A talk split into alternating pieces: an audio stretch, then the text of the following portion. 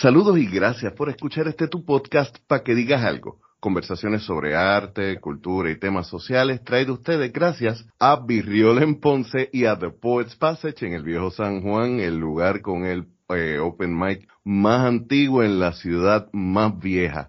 Yo soy Leonel Santiago y hoy me honra la visita de el publicista, comentarista social, y entre muchos otros sombreros, pero hoy específicamente el caricaturista Aníbal Quiñones, parte de los creadores de nuestro amado Pepito. Saludos y gracias por aceptar la invitación. Gracias, gracias por invitarnos, Leonel. Nosotros conocemos y vamos directo al grano, sé que eh, tienes un schedule apretadito, el boricua conoce a Pepito desde siempre. Sí. Y yo recuerdo a Pepito como el nene que hacía los el nene de los chistes colorados. Es colorado. Y de los comentarios incómodos, pero como que las salidas que nadie se esperado un niño, pero que muchos niños han tenido. El Pepito que tú trabajas con Harold Jesurún es, yo diría que una extensión más mordaz, menos vulgar, pero más al grano de ese mismo personaje. Está más falda y hay otros, hay otras caricaturas de este tipo de sátira política y comentario social, pero ¿cómo nace el Pepito de ustedes? Mira, Pepito nace porque cuando se creó el periódico Primera Hora de GFR, eh, dentro de la conceptualización de, de ese diario, la empresa decidió que no iba a utilizar cómics sindicados, sino que ellos querían impulsar el cómic local. Entonces abrieron una convocatoria a distintos artistas en donde Harold Hestrom, que, es mi, compañero en, esta aventura, eh, él somete dos propuestas distintas. Eh, había una que tocaba muchos temas laborales y políticos eh, en un mundo de, animales, ¿no? todos los personajes eran como animales de la jungla. Y estaba esta otra propuesta que era de, este niño, ¿no? La mirada de del niño hacia las cosas que ocurrían en el país. Dentro de las propuestas se, escogieron cuatro cómics y entre esos cuatro cómics eh, escogen a Pepito. Y así es que comienza eh, la historia de Pepito hace más de 10 años atrás.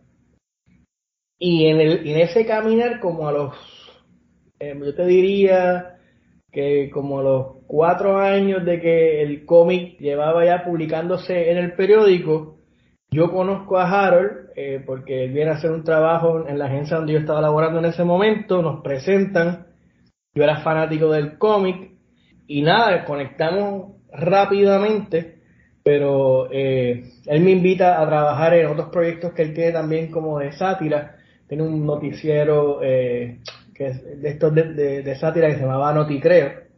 Yo empecé a colaborar con él haciendo algunas notas para eso, pero o sea, escribir una nota completa de sátira a veces requiere mucho tiempo.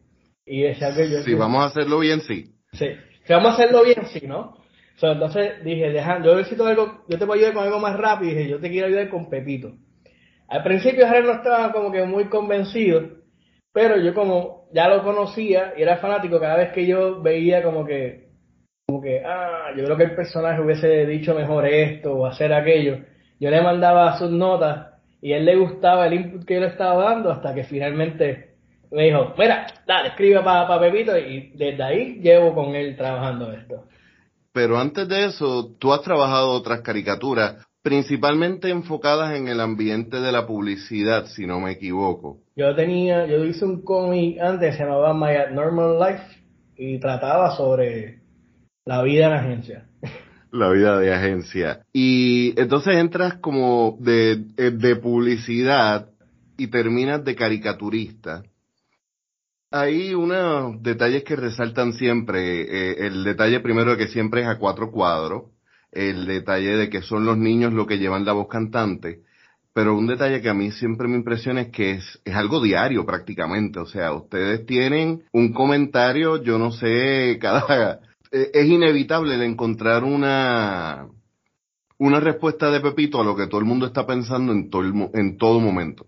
Mira, nosotros le llamamos al proceso de, de pensar lo que piensa Pepito, le, decimos pepiteando, ese es el verbo, vamos a pepitear. A pepitear. y usualmente eh, el proceso de pepitear eh, ocurre en el fin de semana, donde nosotros pues, tenemos como, tenemos un debate, él y yo, sobre las cosas que creemos que debemos tocar, cómo abordarlas, porque para nosotros es bien importante que no sea ni Harold ni Aníbal hablando, que sea Pepito. sí, que, que, la voz cantante es el personaje. Incluso las opiniones de ustedes son secundarias quizás. O sea, yo te puedo, yo te garantizo, o sea, te garantizo que hay ocasiones en donde lo que Aníbal y lo que Harold piensan son, es muy distinto a lo que piensa Pepito. ¿Y cómo ustedes tienen ese, ese filtro? Porque digo, podría uno decir, bueno, es que los niños no comprenden e, esto a tal nivel, pero la, la idea es que Pepito, al igual que Mafalda, eh, es un nene con un espíritu viejo en cierta forma, eh, es una cabeza. Pero fíjate, ahí la forma en que nosotros nos acercamos es que la, si tú de verdad te escuchas a un niño, los niños tienen una sabiduría muy particular y es que ellos tienen la habilidad de, de quitar todas las musarañas que nosotros eh, con nuestras construcciones sociales le ponemos las cosas, todos los adornos, y van a médula de, de las cosas. Por eso es que, que tú estás en la calle y un niño ve algo que está mal o algo que está fuera de lugar y ¡pum! lo señala y, los adultos nos volvemos locos como que mira, no, no puedes hacer eso. Pero para el niño es normal porque sencillamente está reaccionando a, lo que ve y él no ve nada de, esas, de esos filtros que nosotros construimos. Y eso es lo que hace Pepito. Pepito lo que hace es quitar el ruido, quitar los filtros y deja a la luz um, de forma muy natural eh, esas cosas que a veces nos ponen incómodos eh, y por eso las tapamos con esos filtros. Fíjate, me contestaste de forma adelantada una de las preguntas que iba a hacer porque a veces yo leo a Pepito y gracias por dejarme saber que es, sí es, es la idea de, de quitar el filtro, de, de ver las cosas tal cual, porque a veces no sé si es que ya yo estoy demasiado aborrecido por la vida, pero a veces yo decía, contra, ¿será que están usando esto para ser sarcásticos? Porque el sarcasmo muchas veces es parte de, de lo que es la sátira. Pero dándome este punto, me parece que no es tanto sarcasmo, sino la inocencia del niño que ve las cosas como son, más allá de, de, los constructos que uno pueda tener o los compromisos que uno pueda tener con esta sociedad, ¿no? Y, es interesante porque una cosa que, hemos ido construyendo en el, en el cómic es que a veces o sea, nos, dimos cuenta que a veces Pepito, si queremos preservar la voz que íbamos construyendo para el personaje, habían cosas que queríamos decir y el personaje no podía decirlas. O de repente eh, encontramos en que, en que esto en particular lo puede decir Muffin, esto lo puede decir Yelitza, esto lo puede decir JJ, esto lo puede decir eh, Tata, la abuela, esto lo puede decir eh, otros personajes. Eh, ha sido un proceso de años, ¿no? Ir construyendo ese mundo de Pepito, que es interesante porque muchas veces lo comparan con Mafalda, y aunque sí tiene algo, definitivamente el trabajo de Kino es... sí, es un referente inescapable. Y, es una de nuestras referencias. sí, obviamente. Para mí, tanto Kino, Schultz con Peanuts, y, lo que es Calvin and Hobbes fueron, o sea, son parte de lo que es, de lo que es Pepito. Pero lo interesante de Pepito que no ocurre con esos eh, personajes es que la, en Mafalda particularmente, la Argentina de Mafalda no necesariamente era la Argentina del mundo real, era como un espejo pero, pero Mafalda no hablaba directamente de los líderes contemporáneos en ese momento. Pepito no, Pepito vive en Puerto Rico, que tú y yo. Eh, y eso a lo mejor es un, cambio que, que, lo hace interesante eh, eh, y lo hace, digamos, que pise algunos callos de forma más directa. Hablemos de esos callos. yo antes de comenzar te pregunté si había algo off limits, porque quiero ser respetuoso, ¿verdad? Pero hay dos puntos en la historia de Pepito que para mí son como que la carta de presentación de lo que Pepito ha hecho. Número uno, cuando Pepito gana el premio de UNESCO. Sí.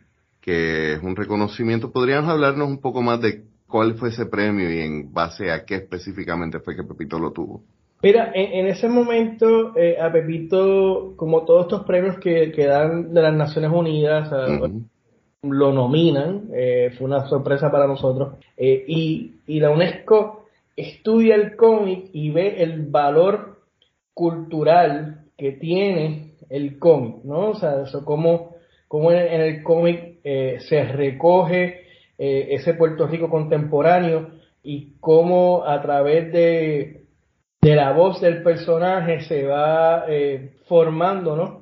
un proceso educativo, que es lo que reconoce la, UNESCO, ¿no? El proceso educativo eh, cultural eh, y, gracias, y, fue más un premio no por algo en particular, sino por the body of work hasta ese momento eh, en donde se da el premio.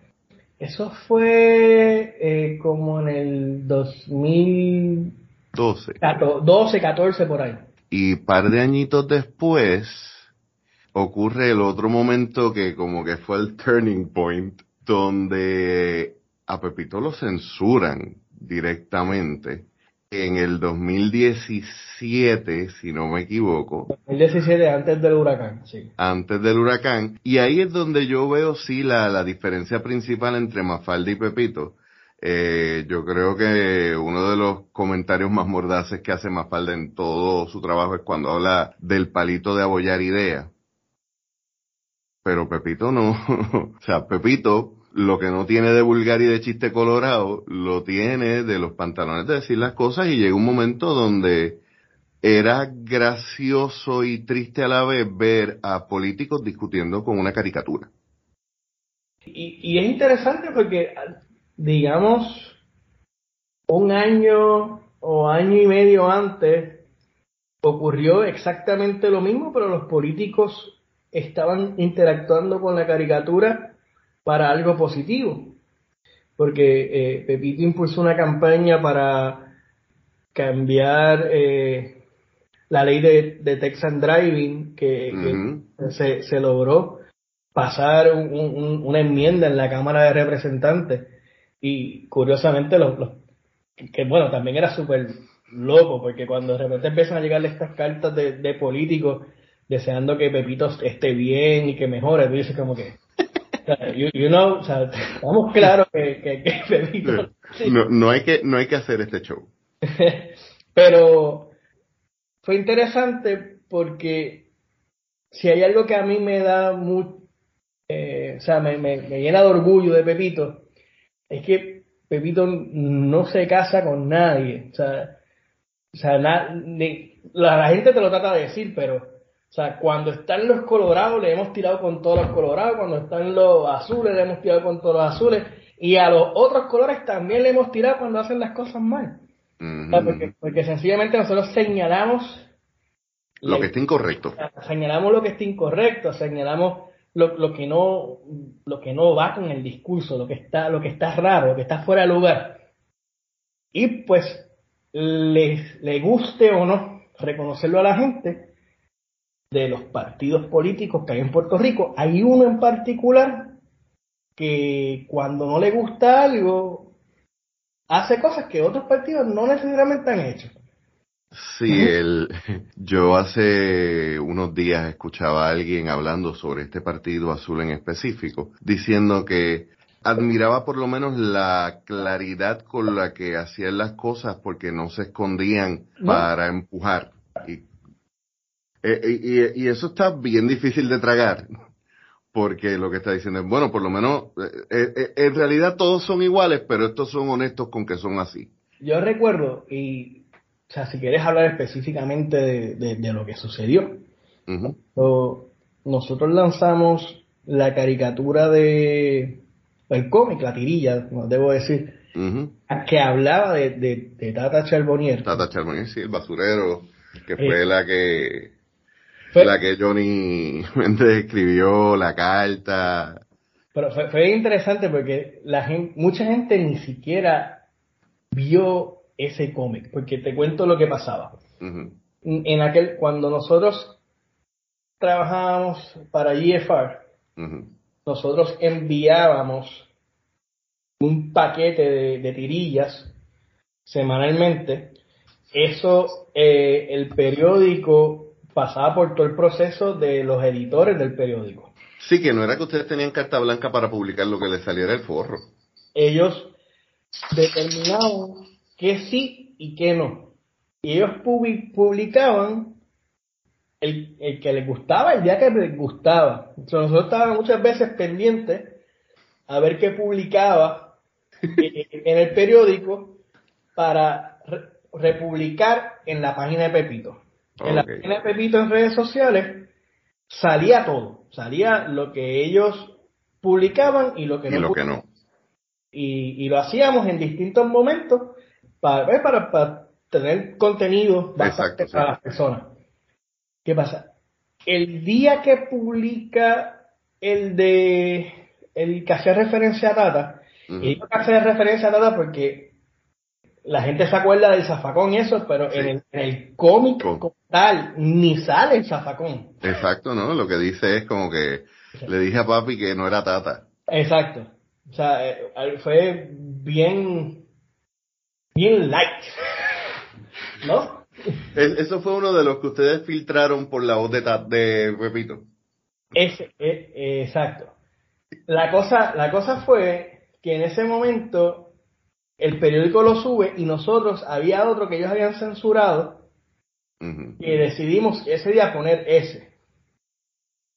So, cuando se forma Revolú, que la gente empieza a hablar, eh, todo empieza porque alguien le tomó como una foto eh, al del periódico, so, literalmente lo que, lo que explotó en Twitter con los políticos era una foto de, celular al periódico. Eh, la gente iba a la página de Pepito y no lo encontraba. So, se forma todo este revolú, este, toda esta conversación entre los políticos, donde ya están abiertamente pidiendo eh, que, cancelen el cómic, que se tomen acciones, etcétera, etcétera. Eh, Muy de acuerdo con la libertad de expresión. no, no, no, no, no. y, es comiquísimo porque ellos, esos son los mismos que después se quejan del cancel culture y todas estas cosas, pero son los primeros que, que lo hacen. Pues lo interesante fue que cuando cuando fuimos eh, esa noche, yo le digo a Harold, pues yo, empiezo a ver los, puntos, ¿no? Las cosas que iban diciendo. Y yo digo, wow, lo único que falta es que mañana diga que le hemos atacado a la mujer puertorriqueña y que esa... Eh, oye, al otro día por la mañana... Literal. Eso, o sea, yo digo, es que tú veías los, tú veías los talking points y tú decías, ah, ahorita viene esto, ahorita viene esto, y al otro día me levanto y... Uno podía leer de los ves de distancia.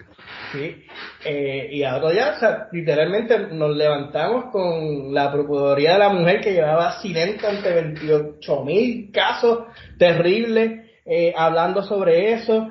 Johnny Méndez diciendo públicamente que iba a escribirle a IFR y par de horas más tarde nos llaman y nos dicen que, eliminan la, la, la caricatura. Así porque sí. sí. Obviamente ellos no dijeron que fue por esto. pero... Eh, pero... pero si es el mismo día es como que demasiado de obvio. Y me imagino que eso fue incómodo y la, pregunta es, ¿ya ustedes se lo veían venir? ¿Ya habían tenido...? ¿Sabes, ¿Sabes que no lo veíamos venir? Porque y fue lo que nosotros siempre dijimos que el periódico nunca quiso aceptar, es que, o sea, si esto publicó, esto pasó el sedazo de censura de GFR. Exacto. Eh, entonces, pues, o sea, si tú lo publicaste porque tú estabas... Tú tienes responsabilidad también, exacto. Esto me acuerda dos cosas. Número uno, cuando el poeta hay un poeta beatnik que había escrito un poemario en los 70 y al, que arrestaron no fue a él, sino al editor eh, por publicar el libro. Y también me, me tiene mucho sentido el comentario que hicieron hace poquito donde el Partido Nuevo Progresista se declaró abiertamente de centro derecha. Y Yo no creo que de centro tenga mucho, de derecha es la conveniencia y es una derecha es una derecha post-Trump, que es una derecha muy diferente a lo que hubiéramos visto hace varios añitos atrás. Pero cuando termina entonces, ya ustedes como quiera habían empezado, tenían las redes sociales, tenían su site, así que eh, me imagino que en ningún momento la idea fue como que pues hasta aquí llegó Pepito, lo vamos a pensar, o se tuvieron que sentar a decir, espérate, tenemos que pensar cómo vamos a decir las cosas. No, obviamente es que todo pasó tan rápido ese día y nosotros no nos imaginamos la forma en que el pueblo se iba a volcar a favor de, del cómic. Entonces, eh, el reclamo eh, de inmediato fue, esto no los puede callar, necesitamos que ustedes sigan. Y, se convirtió en, en casi eh, un deber, ¿no? Ante lo que había sucedido. O sea, si, si pensaban que nos iban a callar, al contrario, avivaron las fuerzas, ¿no? De seguir haciendo el trabajo.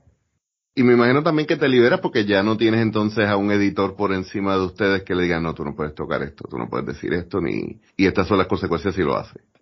Exacto. Eh, ahí nosotros pues, eh, empezamos a buscar qué íbamos a hacer y te, y te confieso, o sea, al par de días empezamos a recibir eh, propuestas de, de otros canales de comunicación, o sea, no solamente medios impresos, pero también hasta de, televisión. O sea, hubo, hubo interés de, de otros espacios recibir eh, a Pepito.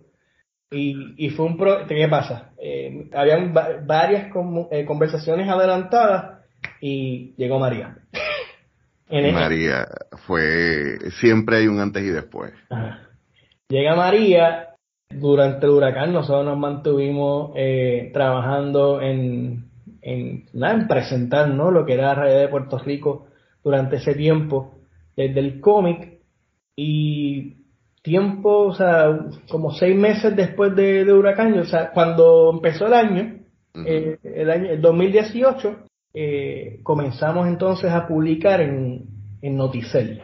que finalmente llegamos a un acuerdo con ellos. Entonces continuamos en la página y a diferencia de, por ejemplo, en GFR, ellos sí teníamos una, una como una, una parte editorial mucho más amplia eh, con ellos en aquel momento.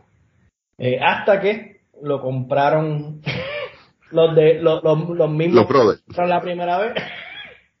Ay Dios, sí, yo recuerdo el tiempo en que todo el mundo hizo un on-follow masivo a Noticel después de esa noticia. Y vuelve entonces Pepito a, a darse por la libre para no casarse con nadie. Exacto. La otra diferencia y lo otro que, mencionaste hace un ratito, y es que quería volver a la, creación de los personajes porque Pepito al principio era bien pepitocéntrico. Y casi todo era en la casa, eh, a veces en la escuela, pero poco a poco se ha ido diversificando, han encontrado otros personajes, porque se han dado cuenta de que hay otras voces diversas que tienen otras cosas que decir. ¿Cómo ha sido ese proceso de crear esos otros personajes? Porque sé que hay, hay personajes que la gente obviamente le va a tener tanto o más cariño que al mismo Pepito porque se ven reflejados. Pues mira, como tú bien dices, pues, al principio los personajes principales de, de la tirilla eh, y los que estaban cuando yo llegué era Pepito, su familia, mamá, papá, Muffin, el mejor amigo de Pepito, eh, Yelitza, que eh, era la, otra chica, y, y pues, a veces salía la maestra, el, un policía, eh, er, eran los personajes que más o menos veíamos. Sí, pero todo era como que en, alrededor de Pepito. Eh, alrededor de Pepito.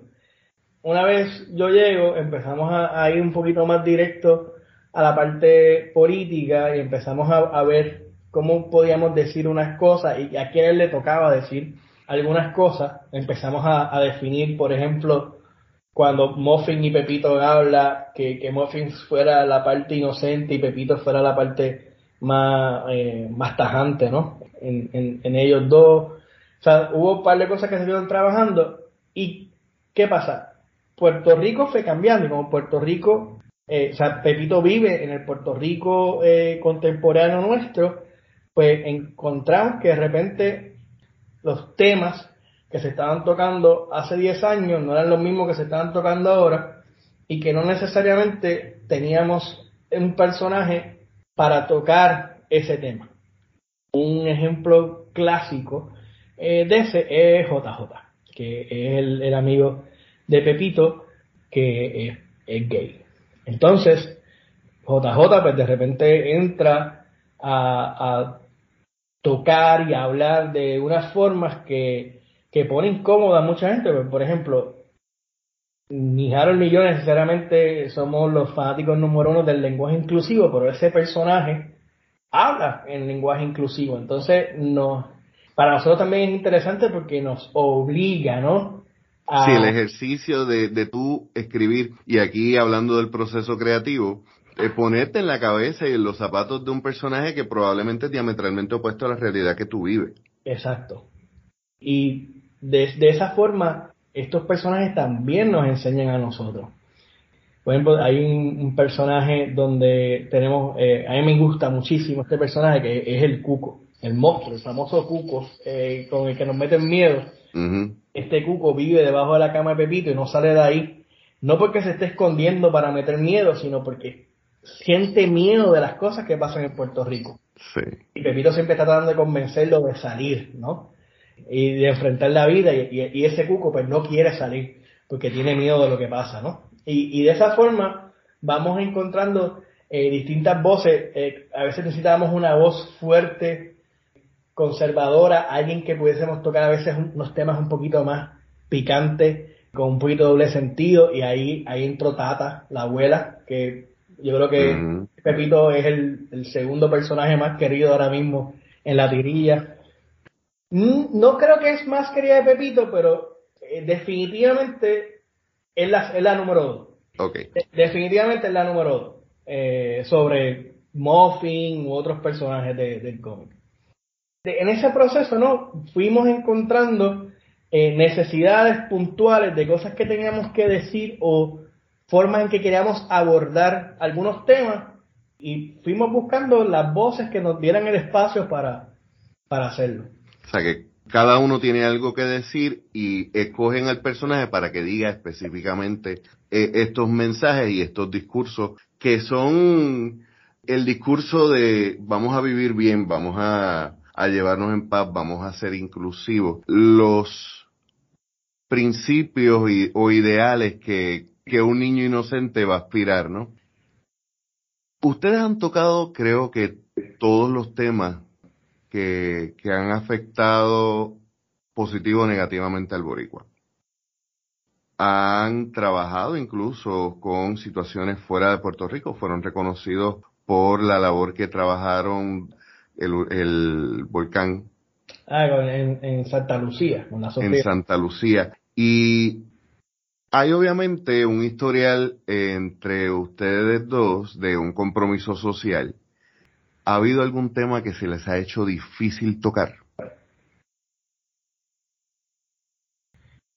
Hay, hay noticias que, que te sacuden. Sí, hay noticias que cuando, cuando, cuando dicen la palabra difícil es a nivel personal, sabemos que ustedes no, tienen issue de... yo, yo, sé que no tenemos issue, pero es... la parte de la dificultad es lograr que no sea Harold o no sea Aníbal quien esté hablando. A mí personalmente se me hizo bien difícil eh, digerir y plasmar en el cómic la muerte de Alexa. Se me hizo bien difícil. Eh, y, y fue algo que, que una vez salió el cómic, fue que también como un proceso de, de healing, ¿no? De, de sanación de lo que estaba pasando en el país, porque eh, e, es, muy fuerte eh, tú ver que esas cosas eh, puedan ocurrir en, en, donde, en donde tú vives y, Nada, es, fuerte, es fuerte. Eh, el, el, eh, es que fue una noticia y si, por ejemplo, en mi caso, que, que, tengo muchas amistades dentro de la comunidad, aunque yo no sea parte de la comunidad, eso a mí me, me puso en una alerta porque son cosas que uno no, uno piensa que pasan en otros lugares. Sin embargo, pues cuando ocurren, uno empieza a ver contra cuánto en mi formación yo pude haber contribuido con chistes o comentarios fuera de lugar y uno empieza a, digerir muchas cosas y es cierto, y verlo a través de los ojos de un niño más difícil aún. Y, y, y de nuevo, o sea, como, como, Pepito Loveno que va, rompe, pues de repente, o sea, te das cuenta, estamos hablando de una cacería humana. O sea, la gente a veces no lo ve así, lo ve, es un titular más, a veces en el periódico. Y, y, fue bonito porque me acuerdo que cuando lo, abordamos, lo, hicimos a través de, de Pepito Consolar, a personajes de JJ. Y, y fue bien bonito, fue bien bonito.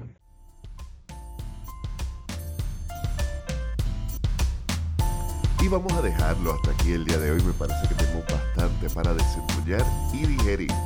Como siempre, en las notas del episodio encontrarán los enlaces para visitar a Pepito tanto en Facebook como en su sitio en la red, además de nuestro enlace para visitar a nuestro principal auspiciador, The Poets Passage. Por último, recuerda que también está nuestro enlace en Linktree donde puedes visitar nuestras redes sociales, puedes visitar nuestro podcast y encontrarlo en cualquiera de tus plataformas favoritas. Por último, también nuestra tienda. Recuerda que 100% de nuestras ganancias van directo a artistas puertorriqueños, por lo cual comprar en nuestra tienda es invertir en nuestra cultura. Yo soy Leonel Santiago y nos escuchamos la semana que viene.